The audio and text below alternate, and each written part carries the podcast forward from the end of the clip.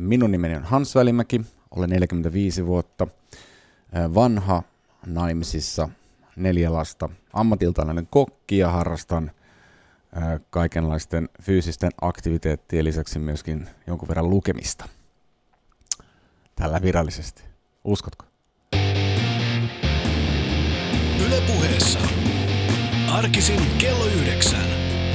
Ali Show.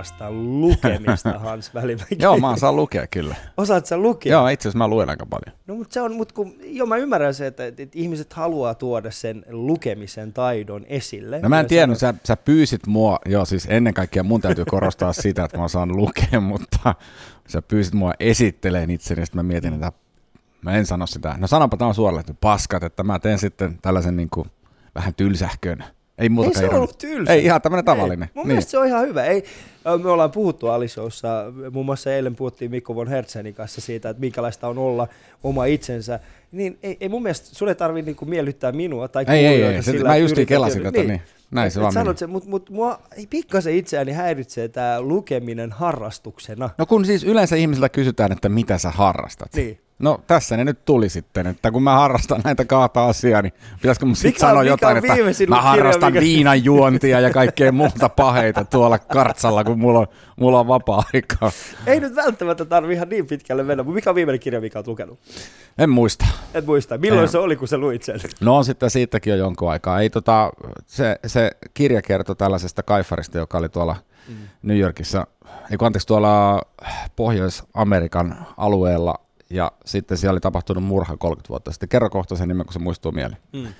Mutta sä, äh, sä olit tuossa hetken, että vähän aikaa sitten sä oot Yle puheella Kata, Kata, äh, Katariina Sourin lähetyksessä Joo. ja silloin te puhutte kiireestä. Ja mulle, mulle jäi soimaan tämän ajatus päähän, että sä sanoit, että sulla on, sulla on jatkuvasti kiirettä. No ei se, ei, ei, ei, se, ei. Niin sä sanoit tällaisen lauseen, että, että eräs herrasmies oli sanonut sulle näin, että kiire on persaukisille. Kyllä. Ja, ja sitten sä itse vertasit itseäsi persaukisiin, mutta lukeminenhan vaatii aikaa. Niin onko sulla oikeasti tällä hetkellä aikaa, että sä voit lukea vai meneekö sun kaikki aika? No itse asiassa kun mä oon miettinyt sitä, että kun, kun tota, se toimii useimmiten sellaisena unilääkkeenä myöskin, niin tota, sit sängyn vieressä on, on pöydällä kaikenlaisia kirjoja, ja sitten niitä tulee luettua. Joskus aikaisemmin mä pidin aina semmoisen mentaliteetin tai otin semmoisen asenteen, että luin tämmöisen kirjan, minkä oli aloittanut vaikka väkisin sitten hampaa tirvessä mm.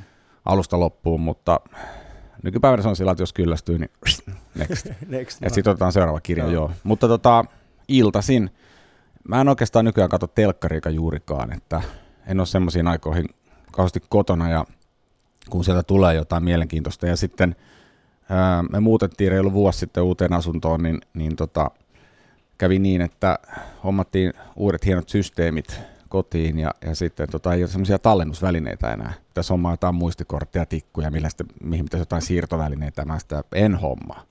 en varmaan homma. niin, että sulla on tällä hetkellä siis olemassa laitteita ilman kaapeleita? No, kaapelit löytyy ja sitten myöskin nehän voi netistäkin katsoa, striimailla sieltä sitten mitä haluaa, mutta se on aiheuttanut nimenomaan sen, että telkkarin katselu on jäänyt sitten vielä entistä vähemmälle. Mm.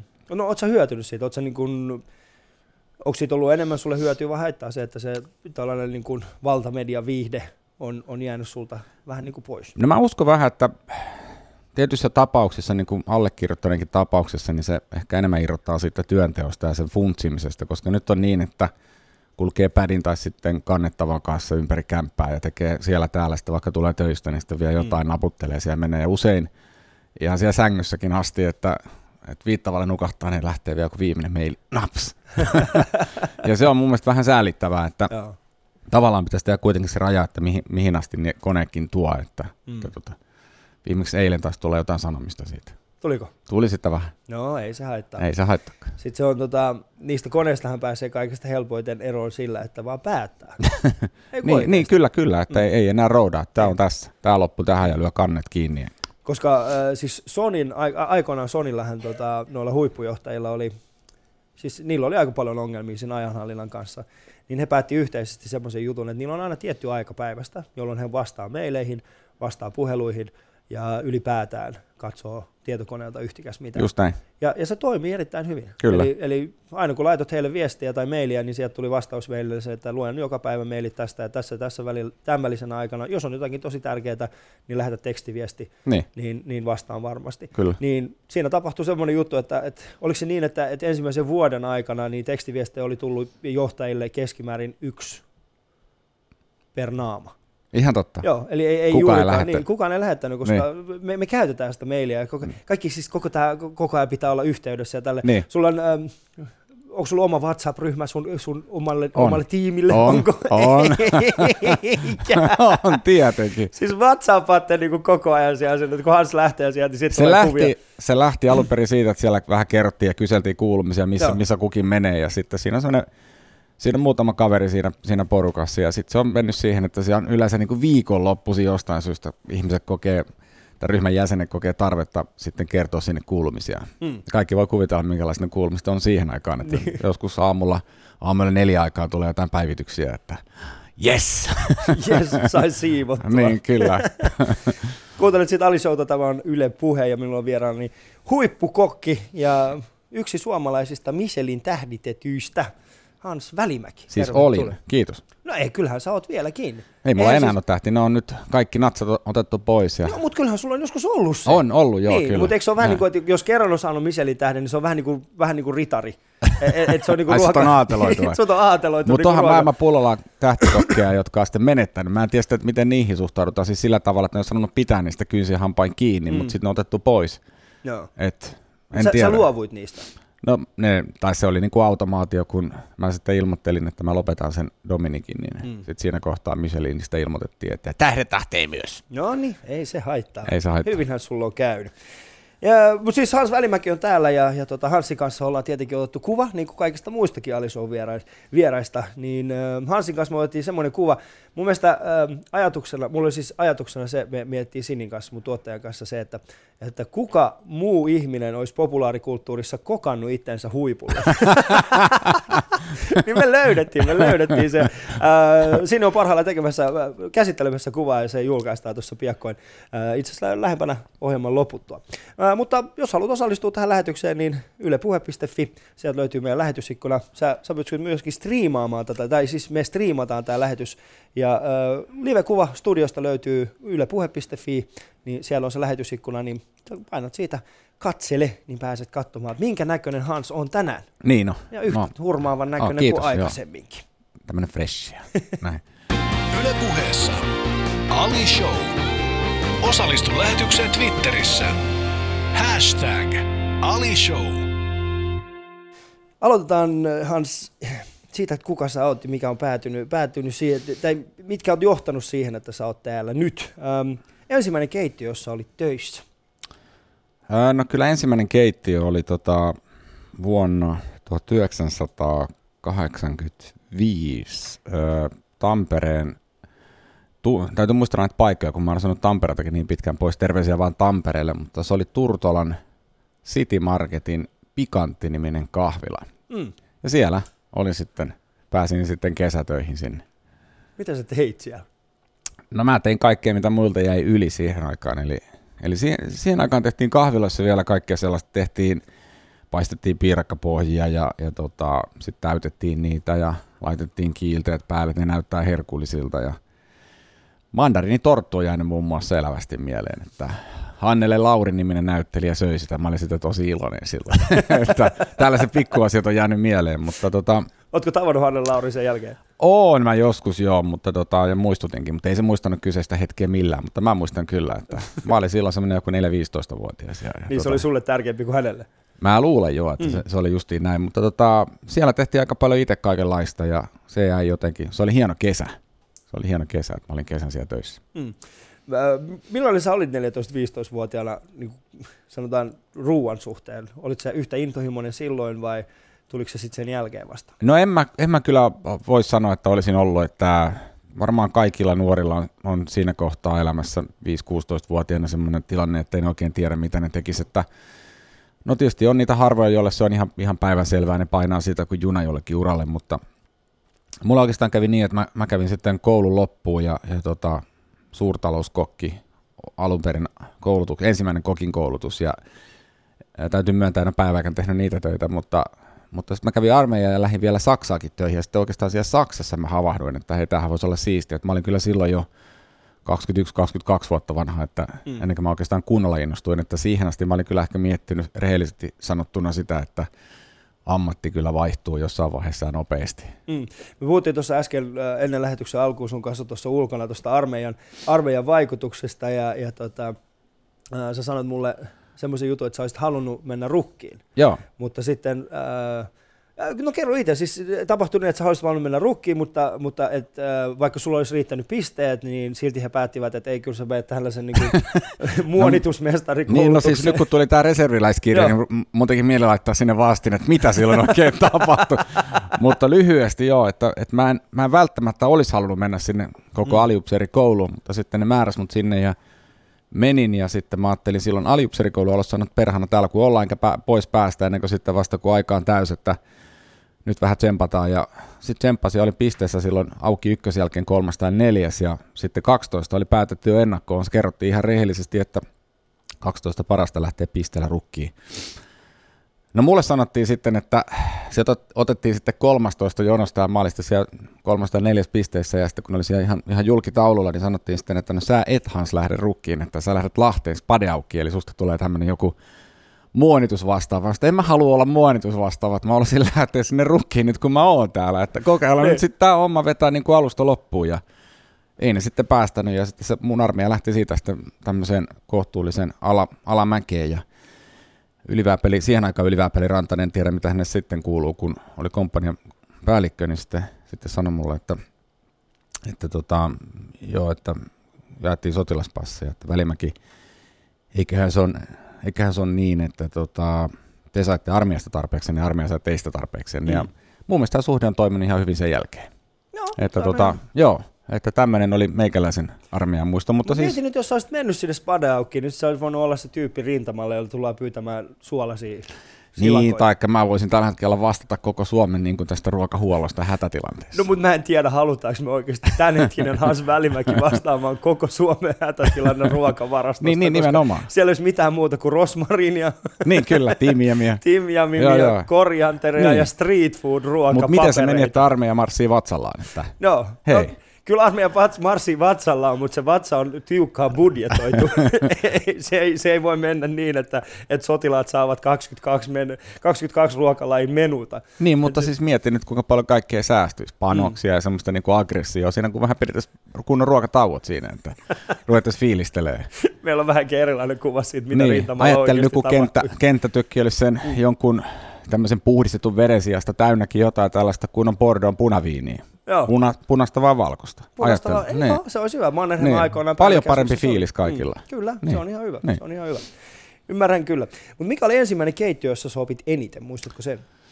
No kyllä se niinku tavallaan liittyy sinne Saksaan silloin, kun oltiin töissä 90 alussa, että en mä tiedä, no kyllä sitä teknisestikin oppi, mutta se mitä siellä oikeastaan tapahtui oli, että oppi tekee töitä. Mm. Eli siellä nimenomaan tajus sen, että on pakko tehdä töitä, jos haluaa pysyä siinä tahdissa. Että silloin Suomessa oli aika paha lama, ja tota, täällä ei ollut hirveästi työtä eikä tulevaisuuttakaan, niin, niin tota, sitten päästiin sinne hommiin ja oltiin siellä, ja siellä, siellä tosiaan oppi tekemään töitä, ja sitten kun tuli sieltä takaisin, niin siinä on ollut sellainen prosessi oikeastaan sen jälkeen käynnissä, että sitä alkoi sitten itse miettiä omia tekemisiään, että miten mä voisin tehdä ja kehittyä, ja miten, miten nämä asiat saisi tehtyä paremmin ja näin päin pois. Ja ehkä se on niin kuin se isoin tavallaan semmoinen muutos, mitä tapahtui. Niin kuin mä sanoin, että mä olin oikeastaan aikaisemmin miettinyt sitä niin päin, että mä vaihtaisin alaa ihan kokonaan ja oikeastaan jossain vaiheessa oli semmoinen olo, että ihan mikä tahansa kävisi, kunhan pääsisi pois keittiöstä. Mm. Ja, ja tota, kyllä sitä aika pitkään tuli sitten vielä pohdittua, mutta sitten tavallaan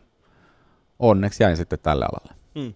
Mutta mikä johti sitten siihen, että, että sä lähdit sitten ravintoloitsijaksi ja, ja, ja siitä sitten vielä astetta pidemmälle niin tekemään niin hyvää ruokaa, että, että, että sinulla myönnettiin tämä ensimmäinen Michelin-tähti. Mikä oli siis semmoinen niin kuin hetki, jolloin tämä tapahtui? No siis me perustettiin tai avattiin se ensimmäinen, me puhutaan aina ensimmä, keskenämme ensimmäinen se Dominic. Joo. Tai ensimmäinen Dominic avattiin jo vuonna 1995, mutta me ei oltu siinä mukana, mutta semmoinen, mikä mua koskettaa enemmän, niin oli sitten tämä Ludwigin karulla ollut Dominik, tämä pikku Dominik, ja se avattiin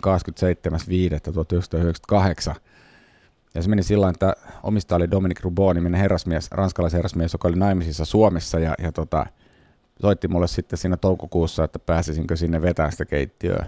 Ja menin silloin sinne, ja siinä semmoinen parisen vuotta meni, että tästä tehtiin ja dusattiin, ja koko ajan kävi enemmän ja enemmän väkeä, se oli itse asiassa todella suosittu silloin, ja kävi sitten niin, että mä jouduin ostamaan mun työpaikan, eli sitten Dominikille tuli sitten ero vaimonsa kanssa ja sitten Dominik lähetettiin takaisin Ranskaan ja kuulosti, oli semmoinen epätietoisuuden hetki siinä ja sitten tämä suomalainen vaimo soitti mulle ja kysyi, että halu, halu, halutaanko ostaa pois Dominik Kuleksimasta, että hinta olisi todella houkutteleva, koska tilanne on nyt tämä, mikä se on, ja hän kertoi sitten, ja tota, sitten tuli viikonloppu siinä, ja sitten mietittiin, ja sitten maanantaina vastattiin, että ostetaan oma työpaikka, sitten me ostettiin, ja sitten kulu hetken aikaa, silloin 2000 vuonna syksyllä voitettiin vuoden ravintolatitteli ja sitten 2001 tuli oikeasti vähän niin kuin puskista tuli sitten se Michelin tähti, kun Suomessa ei ollut ollut silloin yli 10 vuoteen yhtään tähteä, muistaakseni niin valiko nyt melkein 10 vuotta yhtään tähteä missään. Ja tosiaan aika paha lamma välissä ja tietenkin hyvä nousukausi, mutta kukaan ei silloin oikeastaan ajatellut mitään tähtiä. Ja mm sitten se tuli, niin kyllähän se nyt oli aika monen uutinen. Mm. Mutta siinä 92 ja sanotaan 87 välillä, kun sä olit ollut, vai, vai 85, milloin sä olit ollut siellä City Marketissa töissä, niin, niin siinä välissähän on kuitenkin melkein 15 vuoden käppi. Niin mitä siinä välissä tapahtui? Mikä, mikä sai niinku yhtäkkiä Hans Välimäen niinku siitä kaverista, joka teki mandariinitorttuja, niin tekemään tuollaista niinku menuita, joita arvostetaan maailmalla? No se prosessi lähti oikeastaan käyntiin silloin. Kyllähän mä olin kiinnostunut kuitenkin ruoalaitosta totta kai, mutta niin kuin, ja omasta hammatista, niin olihan mä muuten lyönyt sitten hanskat tiskiin, mutta oikeastaan varmaan se oli se Saksa sitten, tai olikin se Saksa, kun mä sitten jälkeenpäin miettinyt, että milloin se sitten oikeastaan aukesi, että milloin rupesi niin kuin ymmärtää, halusi ymmärtää, mistä siinä on vähän niin kuin kyse, ja, ja sitten lähti kehittämään itseään, ja tavallaan se prosessi jatkuu edelleen, ettei se ole sitten loppunut missään vaiheessa, mm. että, että mun äiti on vähän samanlainen, että sekin on hankkinut koulutusta koko elämänsä ajan, ja edelleen käy jossain kursseilla ja kurssittaa itsensä, vaikka on nyt jo pitkälle päälle 60, niin, niin tota, kohta kai 70, niin, niin juttu on vaan siis sillä tavalla, että se on semmoinen prosessi, mitä mun mielestä muutenkaan ei kannata ihmisten lopettaa, että itsensä jatkuva kehittäminen, niin on siinä kuitenkin pysyy erilaiset maalit ja ja sitten tämmöinen vir- vireystila tietyllä tapaa. Että. Mutta mikä on esimerkiksi semmoinen asia, mikä sä voisit vielä oppia ruoan tekemisestä? No sitähän on vaikka, sitä on vaikka kuinka paljon, että tota, tähän mä just mietin tuossa tuossa yksi päivä. Itse asiassa tämmöinen yksinkertainen asia, että äh, kun mä tein eilen kotona ruokaa, niin mä pesin riisiä, susiriisiä. Mutta mä keitin susiriisi vaan sen takia, kun mä tein siihen semmoisen kanankastikkeen, mikä on aika mausteinen. Joo. Niin silloin kannattaa tehdä tämmöinen aika neutraali riisi siihen, koska mitä nyt käyttää sitä tuo Aasiassa ja muualla, niin neutraali riisi tappaa nimenomaan sitten sen ylimääräisen tulisuuden. Mulla on kaksi pientä lasta, niin en halunnut sitten niiden suuta niin kuin heittää, mikä hirveä siinä. ne tykkää kuitenkin mauste, mausteisesta ruoasta, mutta joka tapauksessa riisiä pestessä niin mietin, että, että onko sillä merkitystä, että pesenkö mä sitä 5 minuuttia vai 15 minuuttia. Mm. Ja, ja se on niin kuin mun mielestä mielenkiintoinen kysymys. Mm. Eli siis tarkoitatko, että sä pesit sen äh, raan riisin? Niin. Joo. No tuo on ihan siis mie- niin kuin mielenkiintoinen, koska... Koska mä en aikaisemmin sitä ajatellut, mä oon vaan pessyt sen riisi ja sitten mm. katsonut, milloin se vesi on kirkasta. Joo ja pöyhinyt sitä riisiä ja sitten laittanut sen sitten kiehuun, mutta eilen mä ruvasin miettimään, että onko sillä merkitystä, miten kauan sitä pestää, vai pitäisikö sitä peräti liottaa. Mm. Kato, kun mun äitihän on aina liottanut riisin. Joo. Mun äiti on siis, äh, no okei, okay, äh, sä oot, sä oot kerran maistanut mun äidin reseptin, Kyllä. koska me oltiin samassa ohjelmassa, mutta sä et ole vielä päässyt. Mun, siis mun äiti tekee, sanotaan näin, mä en ole ikinä maistanut semmoista riisiä, mitä hän tekee. Hän mm. käyttää basmati-riisiä ja hän liottaa aina yön yli riisiä. Joo. Aina yön yli. Niin. Sitten seuraavana päivänä pesee sen vielä kolme kertaa niin, että se vesi on täysin kirkasta.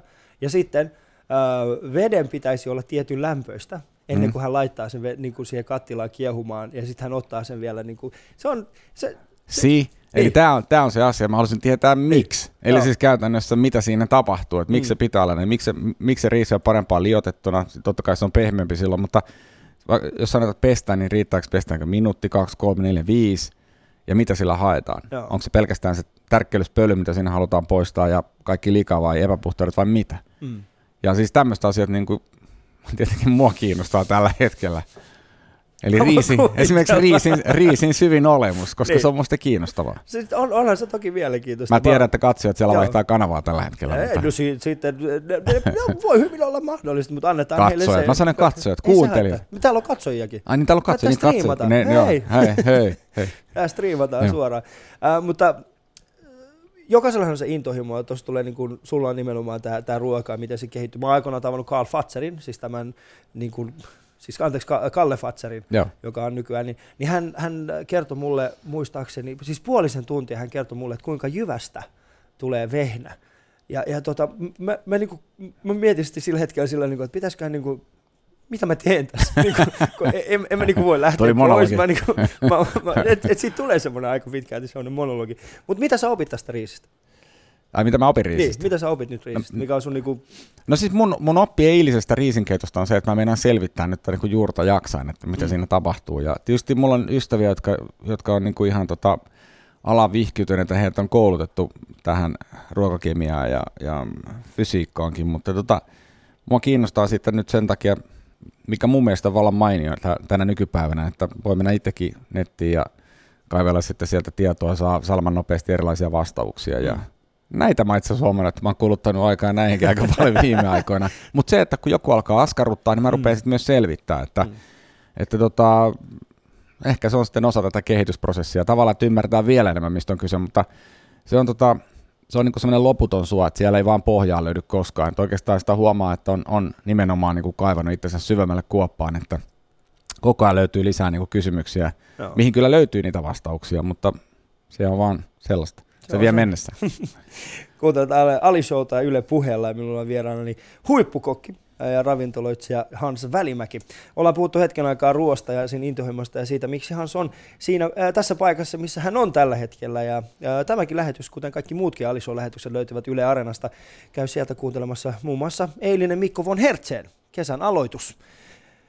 Hansin kanssa me ollaan otettu myöskin kuva, ja se löytyy kohta puolin tuosta meidän Yle Puheen sosiaalisesta mediasta. Sen voisi käydä katsomassa siellä. Se on, kuten kaikki aikaisemmatkin Alishow vieraiden kanssa, niin me ollaan yritetty äh, uudelleen elää tämmöinen popkulttuurinen kuva. Ja me mietittiin Sinin kanssa, joka on mun tuottajani, että mikä voisi olla semmoinen kuva, mikä voisi kuvastaa Hanssia, niin kaljumies, mies, joka osaa käsitellä aineita. ja löydettiin vielä sitä erinomainen kuva, niin se löytyy kohta puoli tuosta Instagramista, Facebookista ja Twitteristä, niin voit käydä tsekkaa sitä sieltä. Tämä myöskin striimataan tämä lähetys, joten jos haluat nähdä, mitä täällä studiossa tapahtuu, niin käy yle.fi kautta puhe, meidän lähetysikkuna, ja sieltä painat vaan katsele, niin löytyy sieltä. Yle puheessa. Ali Show. Suomalainen ruokakulttuuri on, on muuttunut. Mm. Öö, nyt jos käy, no no pääosin ainakin, ainakin Helsingin keskustassa sen näkee. Mä en tiedä näkyykö sen vielä, vielä kenties muualla. Kuopiossa mun mielestä erinomainen ruokakulttuuri, siellä mä oon käynyt paljon, Oulussa mainio ruokakulttuuri. Että kyllä löytyy, ruokakulttuuri on muuttunut vahvasti tässä viimeisten vuosien aikana. Street foodista on tullut tällainen niin kuin the juttu tällä mm. hetkellä.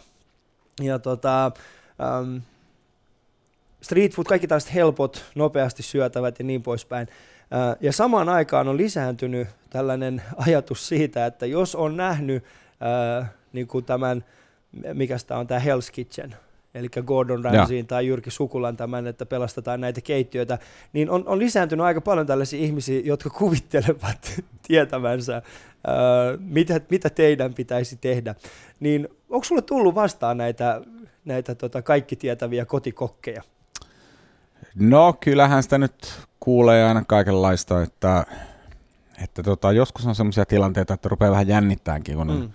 jollain keikalla, että näkee, että ei nyt ole ihan, ihan välttämättä, niin kuin, sanotaan nyt suoraan suomeksi, niin kuin jokainen komero lämpöisenä tai kaikki intiaanit veneessä, mutta, tota, tai muumit laaksossa, mitä niitä nyt onkaan, mutta kyllä niitä nyt tulee kaikenlaisia, että miksi et tehnyt noin ja näin, mutta ehkä sillä tavalla harvin. Mä veikkaan, että se on, se on sitten enemmän, että jos, jos tota on joku on vaikka nyt ajatella, että mä olin muutama vuosi sitten Top Chefissa mukana ja, ja sitten siinä oli joku kilpailija saattoi olla mukana, joku saattoi kysyä kilpailijalta, miksi et tehnyt näin.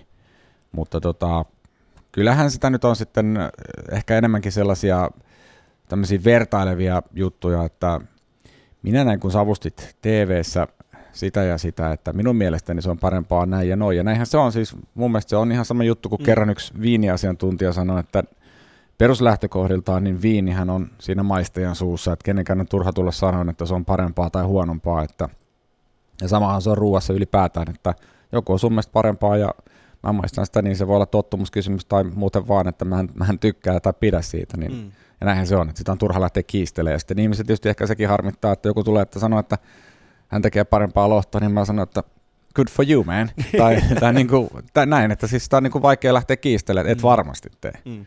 Mutta sä et ole ikinä ollut niin kuin silleen, että olikin tuu tänne keittiöön, niin näytä. Näytä. En ole, en, en, mm. en.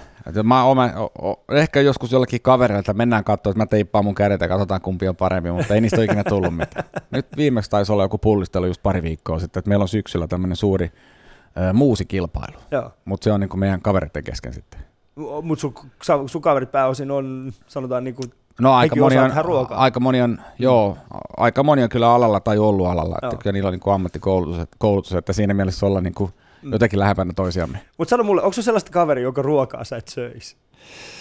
Onhan niitä kyllä jonkun verran. Silleen niin kuin, että come on, oikeasti niin. Juho, ei, niin. ei, nyt mä en no, On niitä, tai että kun niin. tietää, että menee kylään, niin sitten sit on niin kuin vaimolle, että pitäisikö meidän syödä ensin? että siellä menee kuitenkin tovi, niin pitäisikö meidän syödä, niin me jaksetaan olla vähän pidempään. Että se on Joo. muuten ihan mukavaa. Mutta. Koska se me, niin kuin, ähm, mä oon jonkin verran hengaillut Akseli Herlevin kanssa, en kovinkaan paljon, mutta me siis sinänsä tunnetaan toisiamme äh, ja olla, olla tehty muutamia juttuja yhdessä. Ja se, se, niin kuin, mä muistan ekan kerran, kun mä olin tekemässä ruokaa, jonka Akselin piti syödä, niin mulla oli hirveän vaikeaa tehdä se, koska mä oon siis se tyyppi, joka on ehkä viimeisen vuoden, kahden sisällä niin oikeasti alkanut kiinnostumaan ruoanteosta. Aikaisemmin se oli uh, munakkaita ja makaronilaatikkoa myytynä mm-hmm. kaupasta. Ja, ja sitten kun Akseli, jos mietin, että pitääkö Akselille pitäisi tehdä, ja tota, mulla oli hirveän vaikeata. Niin mä tein sitten vaan ihan, pelu, niin kuin ihan, ihan salaattia vaan. Ja. ja se oli mun mielestä paljon parempi, että mä edes yrittänytkään niin kuin sanoa, lähteä että kikkailemaan. Niin, lähteä kikkailemaan jonkun ruoan kanssa. Mä tein ihan perussalaatin ja sitten Akseli sanoi, että tämä oli raikasta. Mä olisin, että yes, hyvä minä. niin, mutta kyllä se, ei niitä mun, sitä mun mielestä tarvitse jännittää, varsinkaan Akselia. Että Akselia on ehkä vähän semmoinen, sanotaanko joskus turhankin kriittinen ja mm. tietyllä tapaa – silloin vähän erilaiset mieltymykset kuin mulla, eli toisin sanoen mun mielestä Akseli on tuohisu, terveisiä Akselille, Joo. terveisiä tunturipöllöille, mutta tota, mutta Akseli on hyvä tyyppi ja erittäin hyvä kokki. Mm.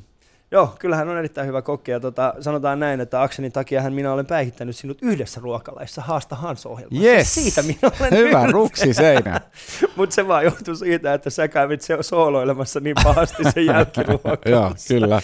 Et mun huono jälkiruoka vaikutti hyvältä sille sun jälkiruokalle. Se oli kyllä, joo, se, joku kysyikin multa, että mikä on ollut vaikea haaste. Kyllä mä aina maininnut tämän tähän sun, sun oliko tämä nyt sitten pohjois-irakilainen keittiö? Pohjois-iranilainen, joo. Ei kun iranilainen, pohjois-iranilainen keittiö. Mä sanoin, että ei ole ihan viime aikoina tullut käytyä joo. siellä päin, että nyt oli kyllä semmoinen haaste, että alta pois, että mun piti tehdä jälkiruoka taateleesta vehnäjauhoista, niin mä sanoin, että kyllä, silloin se veti mut hiljaiseksi, että joskus jos on tämmöisiä hetkiä, niin Joo. mä muistan sen kyllä loppuelämäni. Joo, ja mun, äh, mähän on saanut tosi paljon palautetta iranilaiset, jotka asuu täällä. Joo. Ja mä oon saanut ihan järjettömän kovasti palautetta siitä, että kuinka sä kehtasit mennä tonne ja pilaamaan meidän ruokamaineen tuolla. Mä sanoin, hei, Ei, päinvastoin siis. oikeasti, se on ihan sama, mitä sä teet Hans Välimäkeen vastaan, että se on ihan sama, hän ei, ja siis, aina. Ja mun mielestä niin kuin, kysehän ei ole siitä, että jos, jos ajatellaan itse kisaa, vaan mun mielestä mm. nimenomaan se kiinnostavuus löytyy siitä, eihän mäkään niin kuin, mitenkään halventavasti tarjottanut vehnäjauhosta ja, ja, ja taatelit. Jos on aikaa tehdä, niin mm. se tulee varmasti ihan ok, Joo. jos miettii sen prosessin, mitä siinä tapahtuu, mutta se, että kun se lyödään vain yhtäkkiä niin kuin out of blue tähän eteen, tee näistä, sulla on tunti aikaa,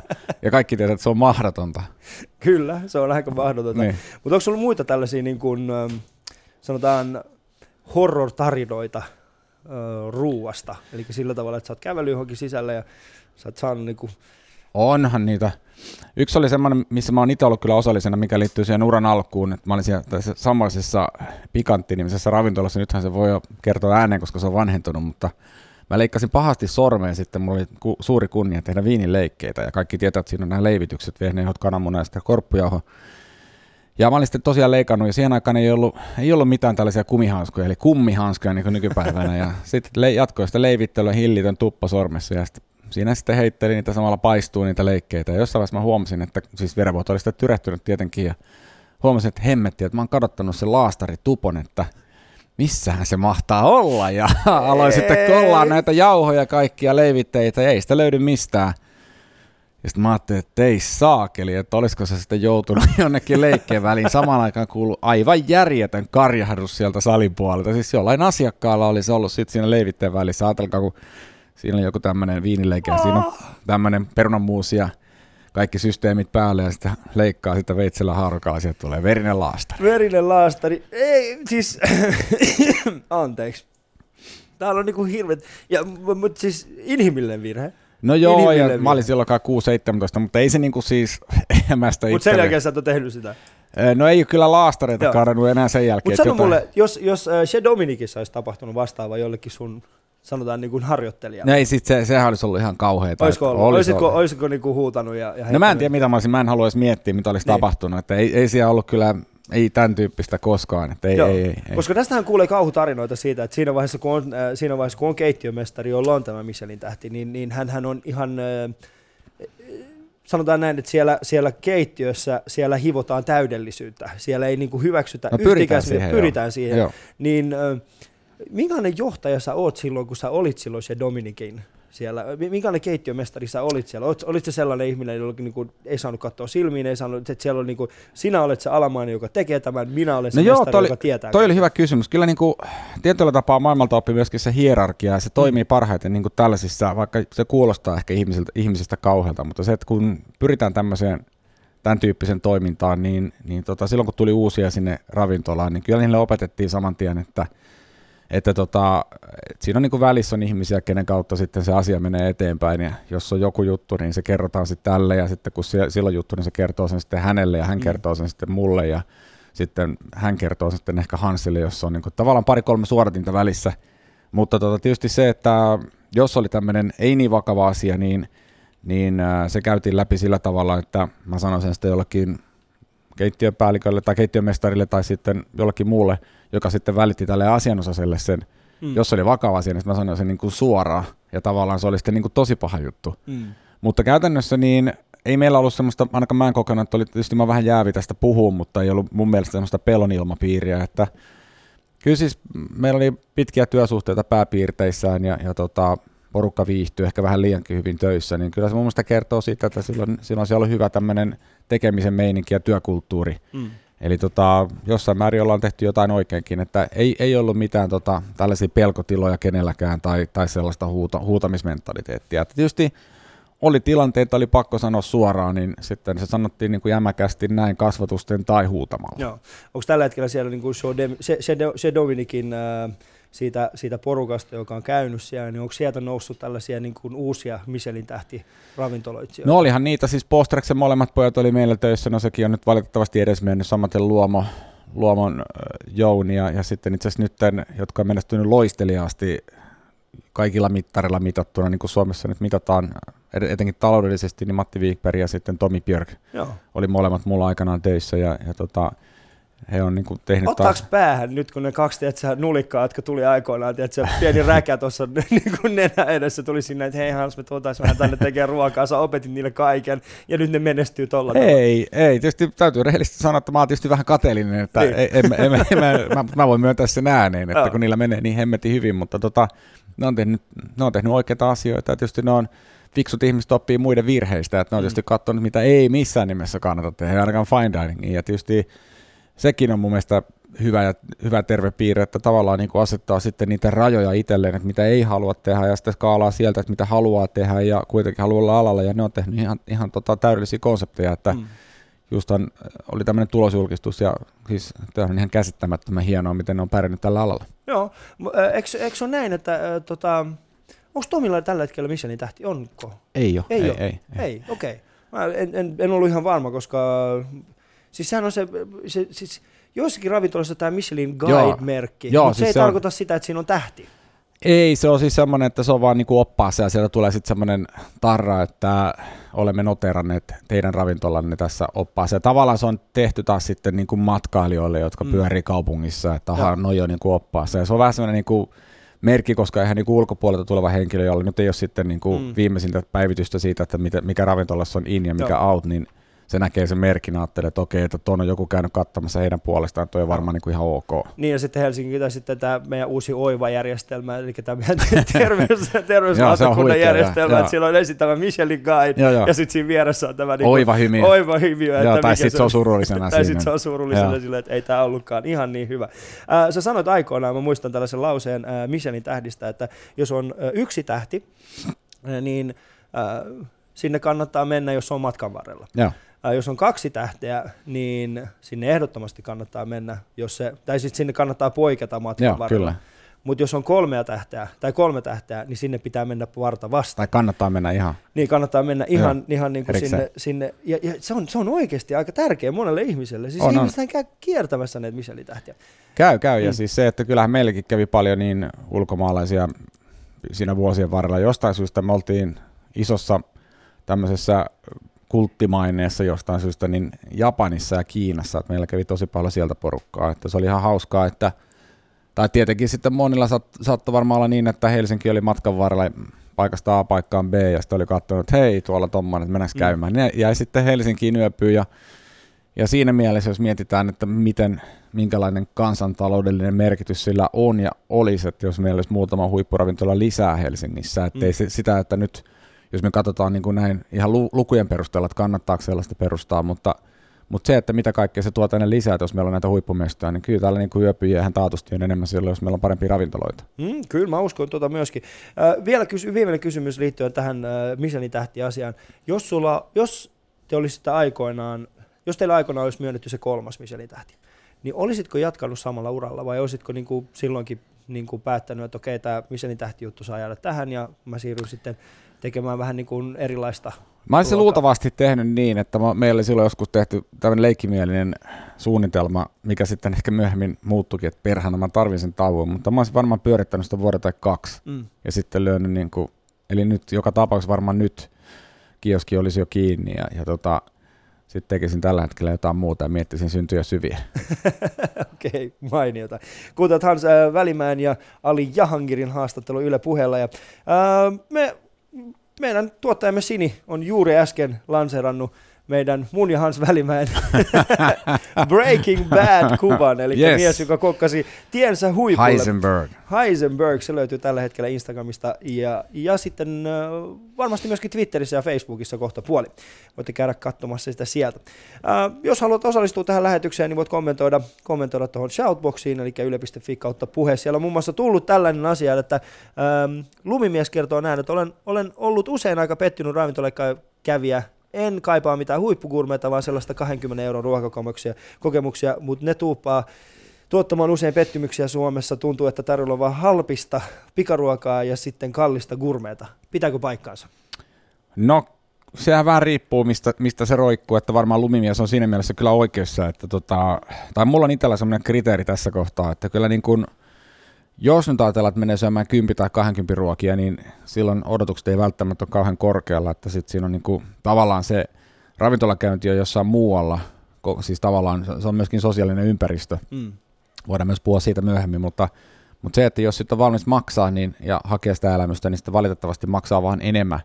Mutta ravintolan pitäisi kyllä pystyä mun mielestä tietyllä tasolla, eli mi- mihin se mittari nyt itse sitten asettaakaan, niin joko yllättää tai tekee asiat ainakin paremmin kuin kotona noin niin kuin pääpiirteissä. Mm.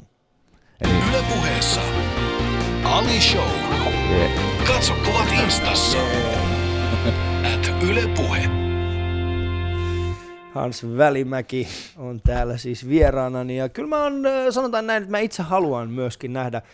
Ymmärrän, mitä Jukka, Jukka on tuohon laittanut ja ymmärrän myöskin sinun pointtisi, että kyllä niin kuin sen, sen ruoan ja sen kokemuksen, tai sanotaan sen hinnan ja sen kokemuksen pitäisi tulla, mutta silti äh, mä haluaisin vielä pikkasen mennä syvemmälle tuohon kysymykseen, koska ehkä itse kuluttajana äh, ymmärrän tota paremmin. Musta vähän sen tuntuu, että Suomessa on tällä hetkellä aikamoinen gäppi, niin Mm. kuin sen, sanotaan, sen, sen, sen, ei nyt gourmet eikä fine dining, mutta sanotaan näin, että, että, että jos haluat oikeasti hyvää ruokaa, versus se, että, että maksat siitä niin kuin lounasravin, lounasravintolan hinnan sen kympin Mm. ja sen, sen sanotaan sen 50, se, se, se, se, niin kuin se välinen ero on vaan liian iso. Kyllä. E- Eli, eli välillä tuntuu vaan siis se, semmoiselta, että, että, että hetkinen, että, niin kuin, että te ette edes viittynyt niin kuin panostaa sen verran siihen, että olisitte itse tehnyt tämän Älä mua syytä. Ei kun sinä, Joo, joo, sinä vaan siis tämä, tämä. Ja sitten taas toisaalta niin kuin välillä tuntuu, kun menee sitten syömään jotain niin kuin ihan erittäin kallista ruokaa, niin sitten tulee semmoinen olo, että "Ah, k- k- mä ymmärrän sen, mutta Mm. Mä ymmärrän ton, ton, ton pointin, mutta tietysti se, että jos mm, mä yritän itse aina ajatella sitä, että puhuttiin aikaisemmin noista, miten tähdet jakautuu ja mm. Mm. miten niinku ykkönen ja versus kolmonen toimii. Ja silloin jos mä menen kolmen tähän ravintolaan, niin mä oon viime vuosina pyrkinyt siihen, mäkin käyn äärimmäisen harvoin, no niin saamarin kalliita. mm. Mutta aina kuitenkin tulee se mieliteko, että nyt lähdetään. Ja mä oon saanut vaimonikin sille puolelle, että tota, on hieno matkustaa ravintoloiden perässä, että se on täysin järjetöntä, mutta tavallaan se on myös hauskaa nimenomaan sen järjettömyyden takia Mm. aina silloin tällöin. Ja, ja se, että silloin kun menee semmoiseen paikkaan, niin mä pyrin vaan siihen, että olisi semmoinen tavallaan flow-tila, että ei, ei, yrit- yrittää olla niin, että kaikki mitä siellä tulee, ottaa se vastaan, eikä lähde heti niin kuin arvioimaan ja mun mielestä tämä tarjoilu nyt ei oikein toiminut ja Mm. oliko tämä nyt tarpeeksi tärkätty tämä liina. Ja ihan siis, sitähän löytyy sitä arvostelurepertuaaria ihan Anteeksi, loppu... tärkätty tarpeeksi tämä liina. Niin, että onko liina tärkätty. Siis mitä tekemistä siinä liinalla? Mä en ole ikinä mennyt ravintolaan niin miettiäkseni sitä, että miten, ku, miten, miten hyvin tämä liina on Hei, kato, kun totta kai siis se, että jos sulla on tuplaliina pöydässä, siinä Joo. on aluliina, jonka päällä on sitten tämä varsinainen pöytäliina. Idea on se, että siitä tulee niin pehmeä siitä pöydästä, Joo. kun sillä laskee lasin tai lautasen, niin se ei kolise ja häiritse. Eli ei resonoi. Oletko tätä miettinyt koskaan? Voi juu, oikeasti. Ja se, että totta Nyt- kai, totta kai me katsotaan, me voidaan katsoa vaikka sitä, miten se pöytä, miten se liina on siis viikattu ja silitetty siihen Joo. pöytään. Hans, musta vähän sen tuntuu, että, että tota, te huippukokit, ää, ja, ja tämä ei tule siis, sanotaan näin, näin kuluttajan, kuluttajan näkökulmasta, musta vähän sen tuntuu, että, että kun mennään tarpeeksi ylös, niin te ette tee enää ruokaa meille, vaan te teette enemmänkin ruokaa kriitikoille ja niille ihmisille, jotka arvostelee teitä. Öö, toikin on varmaan pitää paikkansa, mutta mä olin vain jatkamassa sitä äskeistä, mm. äskeistä vielä keskustelua siitä, että ottaa sen flow ja menee sinne sillä tavalla. Siis tää on tullut mulle vasta viime Joo. vuosina ja se, että, että kun mä totesin, että me käytiin jossain huippupaikassa ja sitten, että voi vitsi, että kyllä se oli ihan hyvä, mutta joku, joku sieltä jää vähän resonoimaan takaraivoja ja sitten rupesi miettimään, että no se oli ehkä just. Ja sitten rupeaa miettimään loppupeleissä, että tämä oli ihan pikkujuttu. Mm. Että itse asiassa se ruoka oli tosi hyvää. Joo. Ja se, että kyllä mä oon niin sitä mieltä, että kolmen tähän paikan, ää, tai paikat, missä mä oon käynyt, on pääpiirteistä on ollut aivan siis huippua, tavalla tai toisella. Ja se, sitten se, että mä ymmärrän tämän pointin, että nyt, nyt sitten, että jos Suomessa on huippuravintola ja sitten on joku tämä kympin ravintola Mm. tai 15 euron ravintola, niin se väli, välimaasto jää jotenkin vähän harmaksi, mutta esimerkiksi Helsingissä on paljon siinä välissä näitä ravintoloita. Mm. Ja sitten se, että se on tosiaan niin kuin, että mitä sitä sitten kokee saavansa rahoille ja vastinetta, niin se on sitten taas sitten siinä kävijässä itsessään, mutta kyllä niin kuin ravintolan näkökulmasta niin tietenkin pitäisi pyrkiä siihen, että se elämys tuotetaan jollain tasolla. Mm.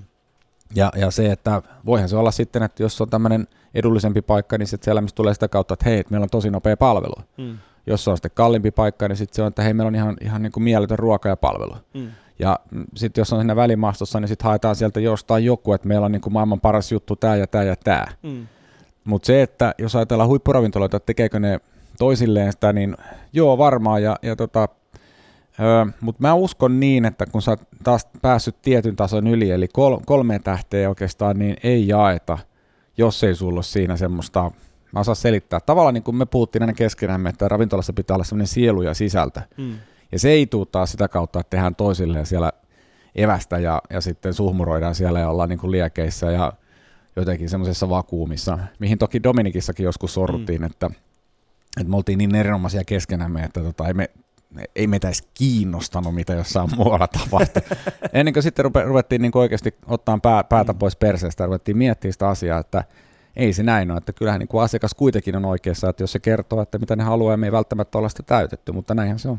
Joo, mutta sä et vieläkään vastannut siihen kysymykseen. Kun mennään sen tietyn tason yli, niin Mm. unohtuuko asiakkaat täysin? No mä yritin vastata siihen, että ei ne unohdu, mutta tietysti jos oikeastaan nyt on taas tullut ehkä viime vuosina enemmän se, että nyt varsinkin kun ollaan menty alaspäin tässä taloudessa, niin, niin tota, kyllähän niin kuin ihan huippuhuippuravintoloiden iso ongelma on se, että ne on tehty vaan tietylle väestöryhmälle. Mm.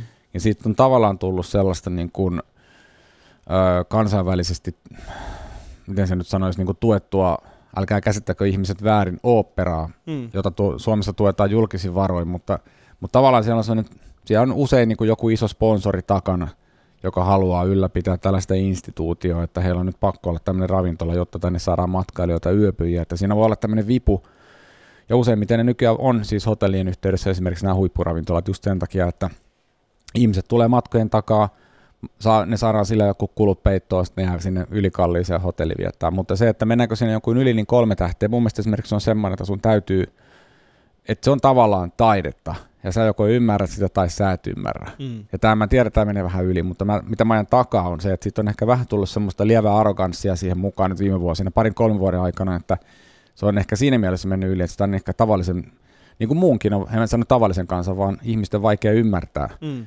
Ja sitten taas toiselta se, että jos et sä ymmärrä, niin se on sama juttu kuin mä aikaisemmin mainitsin sitä, että jos sulla on joku, joku tämmöinen hyvä, hyvä viini, mistä sä tykkäät ja joku asiantuntija sanoo, että ei se ole hyvää, niin ei kumpikaan ole oikeassa eikä kumpikaan ole väärässä. Ja mm. tässähän se on, että jos sulle se ei maistu, niin ei se tarkoita, että sä olisit ruoan joku juntti.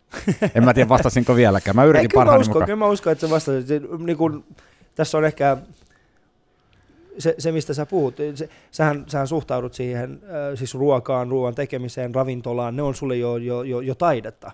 Eli siinä ei puhutakaan enää semmoisesta, että on, kuhan on vaan pöytä ja, pöytä ja lasit ja, ja haarukka ja veitsi ja, ja sitten siellä on joku tyyppi, joka hikipäissään tekee niitä. Niitä siistetä mun mielestä niin. se on niin moninaista. Niin, että se on moninaista, että, niin. se, että se, on, se on sulle jo semmoista niinku taidetta ja mä itse koen äh, myöskin jonkin verran taidetta tekevänä ihmisenä, äh, jos nyt tätä, tätä, mitä mä teen, voi, voi pitää niin kuin taiteena, on se, että mun Siis sehän on suurinta niin. taidetta, mitä sä teet. Mikä?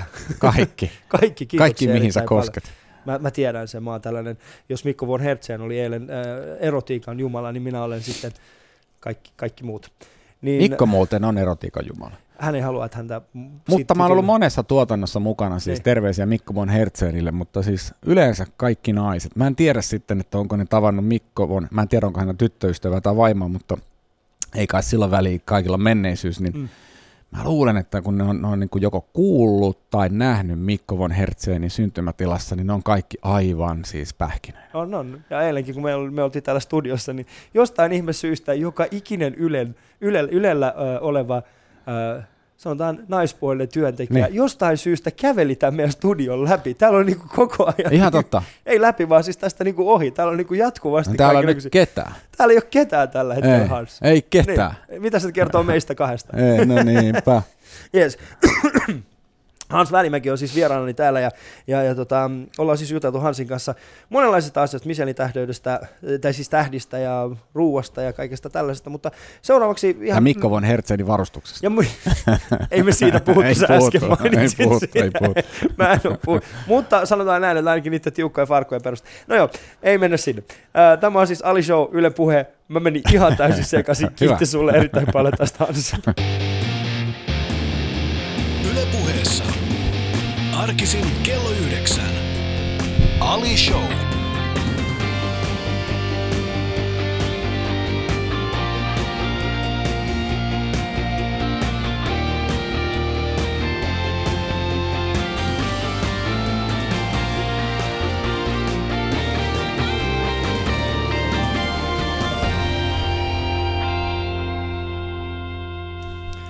Muutaman osio, mikä me tullaan käymään kaikkien vieraiden kanssa läpi. Yksi niistä on se, että mitä 18-vuotias Hans Välimäki sanoisi kyseisellä Hans Välimäelle, joka seisoo tällä hetkellä tässä.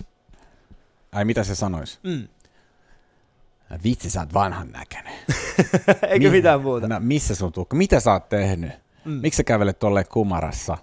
No ehkä varmaan äh, 18-vuotias äh, Hans Välimäki kysyisi 45-vuotiaalta Hansilta, että tota, uh,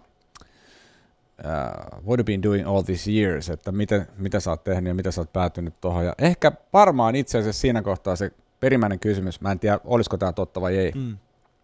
kysymys oli, että oot sä ollut onnellinen? No ootko ollut onnellinen? Pääpiirteissä mä oon ollut äärimmäisen onnekas ja pääpiirteissään onnellinen, vaikka mulla on vähän semmoinen tapa niin kuin murehtia asioita ja vähän liikaakin ja analysoida, mutta, tota, mutta niin kuin on, on kyllä joo, kieltämättä. Joo, kyllä mä oon ollut ihan, siis en mä osaa verrata kenenkään muun elämään, mutta kyllä mm. mulla, mulla on, mä oon ollut ihan onnekas. Niin, eli 18-vuotias tulisi tänne pätemään ja niin. sä vaan sanoisit sille, että... Niin, hei Kalju Kalevi. Kalju. hei, avo, hei a, Avolava. Avolava. Niin. ja saman tien menisi apteekki ja hakee rogaa. Oletko käyttänyt rogaa? En, Oletko käyttänyt? en, en, en, en, Eh, etkö? Mutta mut siis mulla oli 18-vuotiaana, mulla oli hiusraja lähellä, lähellä niinku kulmakarvia, niin Oikeesti? melkein joo, niin kato siis Joo. silloin, että jumalauta, nyt on pakko alkaa käyttää jo ennaltaehkäisevästi. Joo. Mutta. Mulla ei kato, siis mullahan on lähtenyt hiukset käytännössä silloin, kun mä olin 13. Mulla on siis kuvia siitä, kun mä oon 13-vuotiaana, niin kuin hius, hiukset on ihan, tiedätkö, harvenemaan päin. Ihan totta. Mä oon vielä niin kuin korostanut sitä pistämällä geeliä, tiedätkö, että siellä on muutama sellainen hapsu siellä täällä, ja sit hirveä parta. Tietenkin. Sänki, jota ei voi, en mä osannut. Silloin kun mä oon mennyt seitsemännen luokalle, niin siinä aamulla mä oon ajanut parran. Oikeesti? Joo, se on kova. Se luokalla mä on, oon se on ajanut parran silloin, joten kyllä tämä karvotus on meille molemmille tuttua. Äh, mutta mun eilen vieras Mikko von Hertzeen äh, halusi sulta kysyä Hans seuraavan kysymyksen. Että miten promaamiseen kuluva aika äh, vaikuttaa sun duuniin ravintoloitsijana? No en mä hirveästi kyllä promo, jos, jos, tarkoitaan, jos tarkoitetaan näitä niin kuin yhteistyökumppaneita. Tai siis, ähm, Siis hän tarkoitti enimmäkseen sitä, että, että kun sä kuitenkin teet aika paljon niin kuin, äh, oot erinäköisissä mainoksissa, Joo, joo, joo, kyllä, erinäköistä tuotteiden esikuvana, Joo. sä oot, sä oot televisio-ohjelmissa ja tällaisissa, niin vaikuttaako se sinun ravintoloitsijana siihen aikaan? ää, totta kai se vaikuttaa, että, et, mutta mä pyrin tekemään ne sillä tavalla projektiluonteisesti, että ne on niin kuin tiettyjä tämmöisiä aikajanoja, lyhköisiä nykyään sellaisia, että milloin sitten tehdään nämä asiat pois ja Mm. Ne on merkattu kalenteriin ja sitten sen jälkeen elämä jatkuu suhteellisen normaalin, normaalisti normaaliin tyyliin. Ettei ne ole sellaisia, vaikka tuntuu, että nyt se on joka päivä jossain, niin, niin tota, kyllä ne on niin kuin tehty sellaisena puristettuna pätkinä, mutta kyllähän se nyt vaikuttaa totta kai. Mm. Ja se on tietyllä tapaa ollut kyllä ihan harkittuakin, että jos nyt ajatellaan, että mä olisin keittiössä edelleen 24-7, niin en tiedä jaksaisinko. Että kyllä, kyllä täytyy sanoa, että ää, mä oon pitänyt muutaman luennonkin tuossa, tai aina silloin tällöin, niin kyllä mä oon sanonut suoraan, että mähän olisin edelleen Euroopassa nuori kokki. Mm. Ja siellähän nuoret kokit on alle 5 vitosia, että mä olisin vielä 10 vuotta niin kuin tämmöinen nuorempi kokki. Mm. Ja alalla on paljon ihmisiä, jotka tyyliin jää eläkkeelle keittiöstä 85 tai niin pitkään kuin kunto, kunto riittää, niin, niin tota onhan tässä niin kuin vielä sarkaa taitettavana. Ja kyllä mä tiedän, että nämäkin kaverit tekee aika paljon muuta kuin pelkästään siellä keittiöstä. Se on, se on niin saamarin raskasta, täytyy Mm. kyllä sanoa. Joo, tästä tänään, tota, mitä sanoit tuosta, tänään siis lanseerattiin The World's 50, uh, 50 Best-sivuilla, eli lanseerattiin 50 parasta ravintolaa. Ja tota, tästä kun katsoo näitä kuvia, niin ei täällä kyllä kovin montaa ihmistä alle 50 näytä ainakaan olevan. Kyllä nämä kaikki on suhteellisen vanhoja. Öö, No kyllä siellä Mm. mutta kato, se on semmoinen homma, että kun siellä keittiössä on riittävän pitkään, niin siellä rupeaa 30 näyttää 60 Joo. Oletko käynyt tällaisessa ravintolassa kuin El Celler de De Can Roca. Roca? Öö, on käynyt vanhassa osoitteessa, mutta en tässä uudessa en. Okei, okay. En. ja koska tämän listauksen mukaan se on ykkösenä, niin mitä osaat kertoa tästä? No itse asiassa mulla on semmoinen muistikuva, että ne tosiaan muutti tuossa 5-6 vuotta sitten uuteen paikkaan ja mm, mä oon tavannut nämä veljekset, siinä on kolme veljestä, yksi on, yksi on viineistä vastaava ja sitten Jordi Roka on, on sitten tämmöinen, joka vastaa jälkiruuista ja Juan Roka on sitten tämmöinen kaveri, joka vastaa keittiöstä, on keittiöpäällikkö ja Hordi oli näistä ainoa, eli tämä jälkkärin maestro, joka puhuu englantia ja, ja tota, ihan, ihan mieletön kaveri. Me ollaan joskus esiintyä lavallakin samaan aikaan tämmöisellä, tämmöisessä tapahtumassa, mutta tota, mä olin tosiaan muutama vuosi, kymmenen, kymmenisen vuotta sitten syömässä tässä vanhassa paikassa ja, ja tota, se oli muuten hyvä, mutta mulla on jostain syystä jäänyt mieleen tämmöiset elämäni kammottavimmat annokset. Ja yksi, siis näissä sattuu näitä, että Mm. kun puhutaan tykkäämisestä ja ei tykkäämisestä, niin siellä oli yksi annos, mistä mä en tykännyt. Siinä oli tällaista savustettua merisillemätiä ja sitten jotain kananmunan keltuaista ja Mm. se oli jotenkin, sitten sinne muistaakseni vielä jotain tällaista sard, sardellia tai jotain vastaavaa, eli siinä oli niin tämmöinen vahva kalamaku yhdistettynä sitten tämmöiseen vähän niin kuin epämiellyttävään. Tietyllä tapaa mä tykkään siis merisille mädistä sellaisenaan, mutta että äh, se, se kaikki kombinaatio jotenkin semmoinen, että se soti vähän toisiaan vastaan, niin mm. Täytyy sanoa, että mulla meni toi elevator täällä kurkussa, hissi meni ees taas jojona, mutta tota, se jäi niinku siitä mieleen. Mm. Mutta tota, en, ole, en ole uudessa osoitteessa käynyt, mutta on kuulemma tosi hyvä. No, onko Suomessa tällaista ruokaa, mitä et suostu syömään? Ei täällä kyllä ole tullut sellaista vastaan. Että Eikö? kyllä, ei Lihahyytelö. No kyllä mä saan kaikkea. Lihahyytelö Aladobihan on erittäin hyvä. Oikeesti. Joo, mä tykkään. Mun, mun Itse kokemus... asiassa tässä on vinkki Mm. mm. hei niille, jotka tykkää tehdä lihakeittoa. Joo. Ostakaa sitä Aladobia ja sitten teette muuten lihakeittoa normaalin tyyliin. Älkää ostako kuitenkaan lihaa, vaan se lihahyytelö ja upotatte sen sinne jengiin, niin teillä on siinä niinku lihat valmiina. Se gelatiinihan on pääosin siitä samasta tava- tavarasta. Ei se ole enää hyytelöä sen jälkeen, se on lihakeitto. Mun para, siis mä en pysty syömään, mä en vieläkään pysty syömään niin kuin, Uh, mä taisin olla, me oltiin ehkä alle vuosi oltu Suomessa uh, ja tota, meillä oli siis tällainen vanhempi, vanhempi tota, vanhemmat sisaret, jotka tykkäsivät niin pyytää meidät kylään ja he opettivat meille kaiken näköisiä. Muistan, siis he tekivät aina mainioita kermakakkuja. Hei, sorry, kirjan ja. nimi. Mä oon miettinyt koko tunnin. Kerro. Äh, kirjan nimi oli, äh, joku voi keksiä sen, sen kirjailijan nimen, koska se ei tule mieleen mutta se nimi on Totuus Harry Gebeltin tapauksesta. Ja se oli viime vuonna semmoinen niin iso kirjailijajuttu, mm. mikä sai hirveästi hyviä arvioita. Se on semmoinen tosi paksu kirja. Mä luin sen niin tyyliin siinä joku 800-900 sivua. Mä luin sen parissa kolmessa päivässä. Mutta kaikkein hauskinta, älä naura siinä, mun, mun vaimo, joka mm. ei oikeasti lue juurikaan kirjaa, he lukee, lukee paljon jotain fiksumpia juttuja, niin tota, sitten kysyi, että olisi toi hyvä. Ja sitten siellä oli jotenkin semmoinen hetki, että sillä ei ole mitään tekemistä. Mm. Ja mä sanoin, että se on tosi hyvä, se jäät koukkuu. Se luki sen kirjan about kolmes päivässä kanssa. Mm. Mutta hauskinta oli se, kun silloin kun hän yritti häiritä mua kesken lukemisen, mä sanoin, me pois siitä. Ja sitten se oli mulle, että miksi sä oot tommonen? Se otti saman kirjan, luki sen, niin sanoi, että tota, et, et, se kertoi sitten, tai huusi siinä välillä, että menkää pois, lapset hiljaa, miksi te aina häiritsette meitä, tai mua. Näin se, näin se vaan meni. Ja kirjailija oli siis Joel Dicker. Kyllä. Ja Joel, Dick, Joel Dickeristä sen verran, että se on tämmöinen kolmekymppinen, äh, muistaakseni sveitsiläinen, ranska, sveitsiranskalainen kirjailija, joka ei koskaan käynyt tässä paikassa, mm. mihin tämä sijoittuu, tämä romaani. Okay. Eli se on tehnyt sen ihan niin kuin päästään. Aivan loistava. Joel Dicker, totuus Harry Keberin tapauksesta. Mulla on huomenna vieraana Sini Sabotage. Minkä haluaisit kysyä Siniltä? No, me tehtiin Sinin kanssa viime viikolla tätä meikäläisen Hansin grillikesäohjelmaa ja, ja tota, haluan kysyä Siniltä toistaa tämän kysymyksen, mikä ehkä on vähän kornia, mutta hän on äärimmäisen kaunis luonnossa. Mm.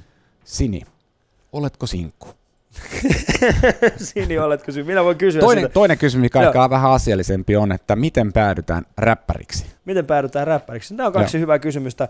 Jokaisen Alison vieraan kanssa mä oon myöskin kysynyt top kolme listauksen. Mä haluaisin tietää, mitkä sinun mielestäsi ovat top kolme huoltoasema ruokaa Suomessa, mitä kannattaisi maistaa? Öö, mul, mä, mä syön niissä niin harvoin. Mun mielestä ensimmäinen ruoka on, on tietenkin pahvi, kahvi ja rennie. Toinen on monen anivisleipä ja se, jos on oikein nälkä, ja sitten haluaa säästyä kaikilta näiltä, niin ottakaa ihmeessä Karjalan piirakka munavuolle, koska se on semmoinen luotturuoka, se on ja siihen, siihen maito, niin ei mm. vatsakipeksi. Ja se on, se on semmoinen, että se toimii aina. Siinä on, vaike, siinä on vaikea epäonnistua. Kiitoksia Hans Välimäki siitä, että pääsit tänne Alison vieraksi. Kiitos. Mainiota, että olit täällä. Ja me ollaan siis sun kanssa otettu yksi kuva, ja se kuva löytyy tällä hetkellä Instagramissa. Käykää, käykää katsomassa sitä. Terolle terveisiä. Terolle terveisiä. Ja Terolle terveisiä. Hans täältä. Huomenna mulla on siis vielä Sini Sabotage. Kaikki nämä aikaisemmat Alison jaksot löytyy Areenasta. Voitte käydä kuuntelemassa niitä sieltä. Mukavaa, kun olit täällä ja kiitoksia myöskin Sinille siitä, että jaksoi olla tuolla ja käsitellä kuvaa, joka julkaistiin tuossa hetki aikaa sitten.